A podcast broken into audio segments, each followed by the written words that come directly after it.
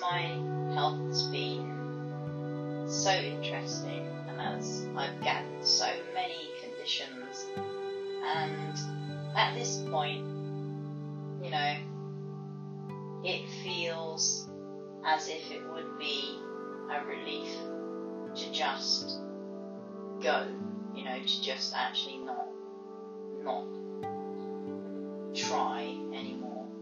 I do understand why people die. Get tired of pain, and that's why people do things against their will. They just get tired. They just get tired. They just get run down, worn down. But you know, when there is that being run down and worn down, then you know, a, a light of fire is born within you. And there's a really great quote, and I'll try and remember it. In the depth of winter was born in me an invincible summer, or words to that effect. And there is a light that burns deeply within each and every human heart. And that comes to when we are facing our own personal, know, shadow trauma, our own personal demise, and viewing, you know, humanity's demise and, you know, what's been done to us, what's been done, how we've been made ill, how we've been traumatized, how we've been just misled as to what's good for us, uh, you know, in our organic selves, because I've been able to travel along this journey and, you know, gain insight and awareness, and as I got iller, you know, I believe that I was always open as a child, but the abuse must have, you know, it shattered something in me, fractured something in me.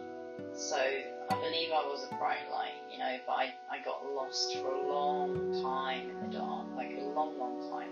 And we all have so many patterns programs, you know, I just layer upon layer, you know, and we all do, because it just, you know, even if we've had a relatively, you know, okay and just kind of mundane nothing too much on either side life, you've got, you know, trauma passed down to you, you know, ancestrally. And because we don't really, we don't understand our bodies, we don't understand, you know, our health, we don't understand how our bodies work. So when you decide not to take that, you know, you give up the fear because you just allow, say, I'm not going to run to the doctors or the hospital.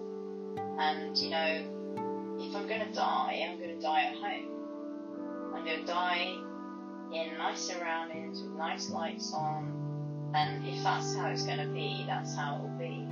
I won't go to that cold place. I won't go to that cold place. I said to my daughter once, you know, don't take me to the cold place, take me to the trees, don't take me to the cold place with the people on their knees, covered up and buttoned down to die in sterility. Don't take me to that cold place, take me to the trees. A hundred percent, take me to the trees, man. Please don't put me in that place. Don't. And you know, I have had trauma around doctors and stuff, but that's that, this is not it. You know, that, oh, I can't stand the medical establishment because I had a few trouble with doctors. No, you know, I knew the system before they fucked me over, before they wouldn't, you know, lost scans and blood tests and left me, left me, left me. And you know, I should have trusted myself uh, a lot sooner and my body, but we're taught for such a long time that we're nothing and we're small and we're limited and we need a doctor to kind of tell us what's what. But you see, if I'd have trusted myself, the innate, innate intuition that I was getting that I knew that I had cancer. I knew that I had cancer after they gave me um, Candida psillosis in the hospital. After that happened, I mean, don't get me wrong, I've been unhealthy all my life. You know, I was bringing these conditions all my life to me, but they definitely speeded it up. You know, I am not a victim. I brought everything, everything to me. You know, I am not a, victim. I, you know, I, I'm not going to say I deserved it, but I brought it to me because of my patterns and programs and being stuck working out what it is to be a human before too long. And then, you know, even when I did start figuring it out, and once I gave up that utter, just crushing sadness and anger, like, why won't they help me? Oh my god, you know, like, it was just devastating. And then I had to go through, you know, sending off the files and then, like, saving up and paying for blood tests and whatnot because, you know, I couldn't trust them because they were coming back with different results from the same blood test. So they were covering up, you know, they were covering up because they knew that they left me and, you know, I clearly had something wrong with me. I mean, I'd go and like log into the hospital, I'd go into triage because we didn't know what to do. They, they wouldn't do anything at the doctors and they wouldn't do and then I go they go, no you need to go to the hospital and they go to the hospital and they go, Oh, you know, this is not for us. Like I mean like what do you go to the hospital for? Like when you're like having fits and like doubled up in pain and having weed and stuff and then then they like send you away. That makes no sense. That makes no medical sense. I mean, it it had to be that. It couldn't be anything else. And there was one thing after another. I couldn't literally believe it was happening. And I was like, that's it. And the funny thing was, I'd done, I knew how the medical system worked, but when you're on the inside of it, you know, it feels different. It feels because then you're, then you're the vulnerable child. Then you're like, what? No, this can't be. This can't be happening these people are like my carer, you know, these are gods, these are the doctors, these are the, the hospital, they take care of us, you know. And then nobody believes you, they're like, what are they doing? Yes, well, they're not doing anything. And then they think you're doing something wrong, the doctors wouldn't do that. You know, don't be silly. Oh, there must be some mistake. And that's exactly what's happening now. There must be some mistake. Oh no, here's 10,000 tons of evidence of something. Oh, there must be some mistake. There must be some mistake, and uh, do you know what? The mistake is the mistake is trusting anyone but ourselves to know our bodies because since all that happened and since I was able to wake up to the truth of the world and the truth of myself and know that I either could lay on that sofa and just die because no one was coming, no one was coming to save me and I could feel sorry, like, oh, isn't this a sad story? Oh, boo-hoo, yeah, cry yourself to death, you know? And I don't mean that to sound harsh, but I laid there and I felt sorry for myself, you know, I did. I, you know, I was I mean, like, it's funny now, like, even though I am, it's kind of funny. I mean, it might sound sick laughing about it, like, you know, I was literally it was like a Monty Python sketch. I mean, seriously, I got lost.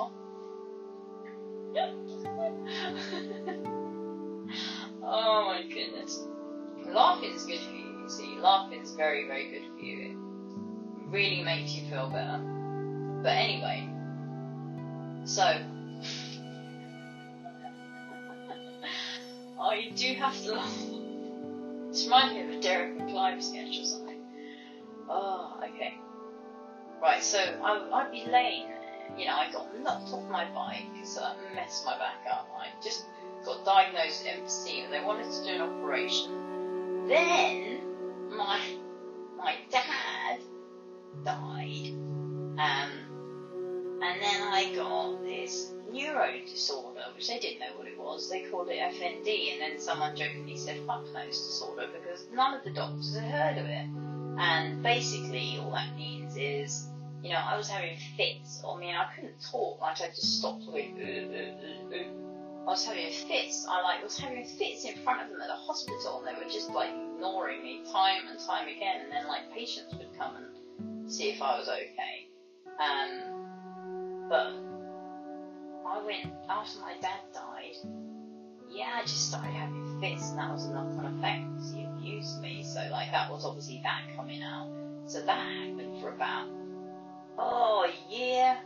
Um, but no one well, they didn't find out anything about it. You know, I think I went to see a neurologist, and he didn't even do a scan, and um, said I'll see you in a year, and that was it. And I don't think you need any medication. I wouldn't have had it anyway, but um, yeah, that was it. So it's just interesting times, interesting times, and that's that's my journey. So when after I was having fits and that, so there's me, yeah, laying on the sofa, you know, on a crutch, not using it on the sofa obviously, on a crutch, laying there, having fits. Oh, and then in between that, as I had a heart attack on the bus, and my daughter had to drag me off the bus. So I, you know, I, God, I get it, I get it. I've been in fear. I've used doctors for years. I was on bloody state-sponsored addiction for years. You know, I was on it longer than I was ever on the other thing. You know, I was only on that for like six months. We were like shipped up and moved on. You know the magic pills are always the worst. The magic pills are always the worst. So I've been on both sides. Like I, I've taken loads of drugs the first thing I ever took was, you know, happy pills, Seroxat from the doctor, you know, and that was after being abused. So you, you know, immediately that was like, here you go, here is your escape, here is your escape, here is a pill, and it never ends.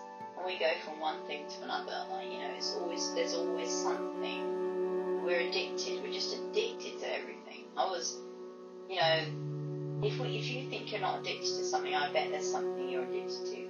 Probably your phone, like you know, Facebook, whatever. But I was addicted to everything, and I started off taking pharmaceuticals, and that showed me how to numb and deaden my body in pain. So I continued on that path, and I brought loads and loads of stuff to me. But when you come to that level of illness, and so I'm there on the sofa scratching you know, like uh, uh, not being able to talk, having like weird fits. I mean, wait, I did. They did give me an EEG. I'll give them that. And then she said that I had gamma and alpha waves, which when I looked up says like you might have organic brain disease, or if you want to look at it the other way, maybe have more elevated consciousness. But obviously they wouldn't think that because that's just silly, isn't it? But because that by that point I've been meditating a lot because you know I've been going really. No, hang on. No, that was before. So I think I cracked my mind so much that I was going really into deep recesses of my mind because I I think around that time I started doing Reiki actually. Yeah, I started doing doing Reiki then. It's really hard to remember timelines. So anyway, there I am on the sofa scratching and just, oh my god. And then like one time my neck was bent back so much, like it was just stuck in one position. oh, I mean, it's kind of funny. I mean, It really is. And I was stuck there for like two hours and I was trying to, my daughter was upstairs and I could hear her and I couldn't do anything. So I got kind of sad with that for a while. And then I had to make the decision like, okay, what are we going to do here? You know what I mean? Like, because I literally, I did stay one night because I was going, like, I'd stop breathing and just, it was kind of torture. And I just, I just said, like if you let, if you let me live, you know, I'll do good. If you let me live, I just said that I was like, you let me live, you do good. I do good. And then, you know, different things started coming into my life.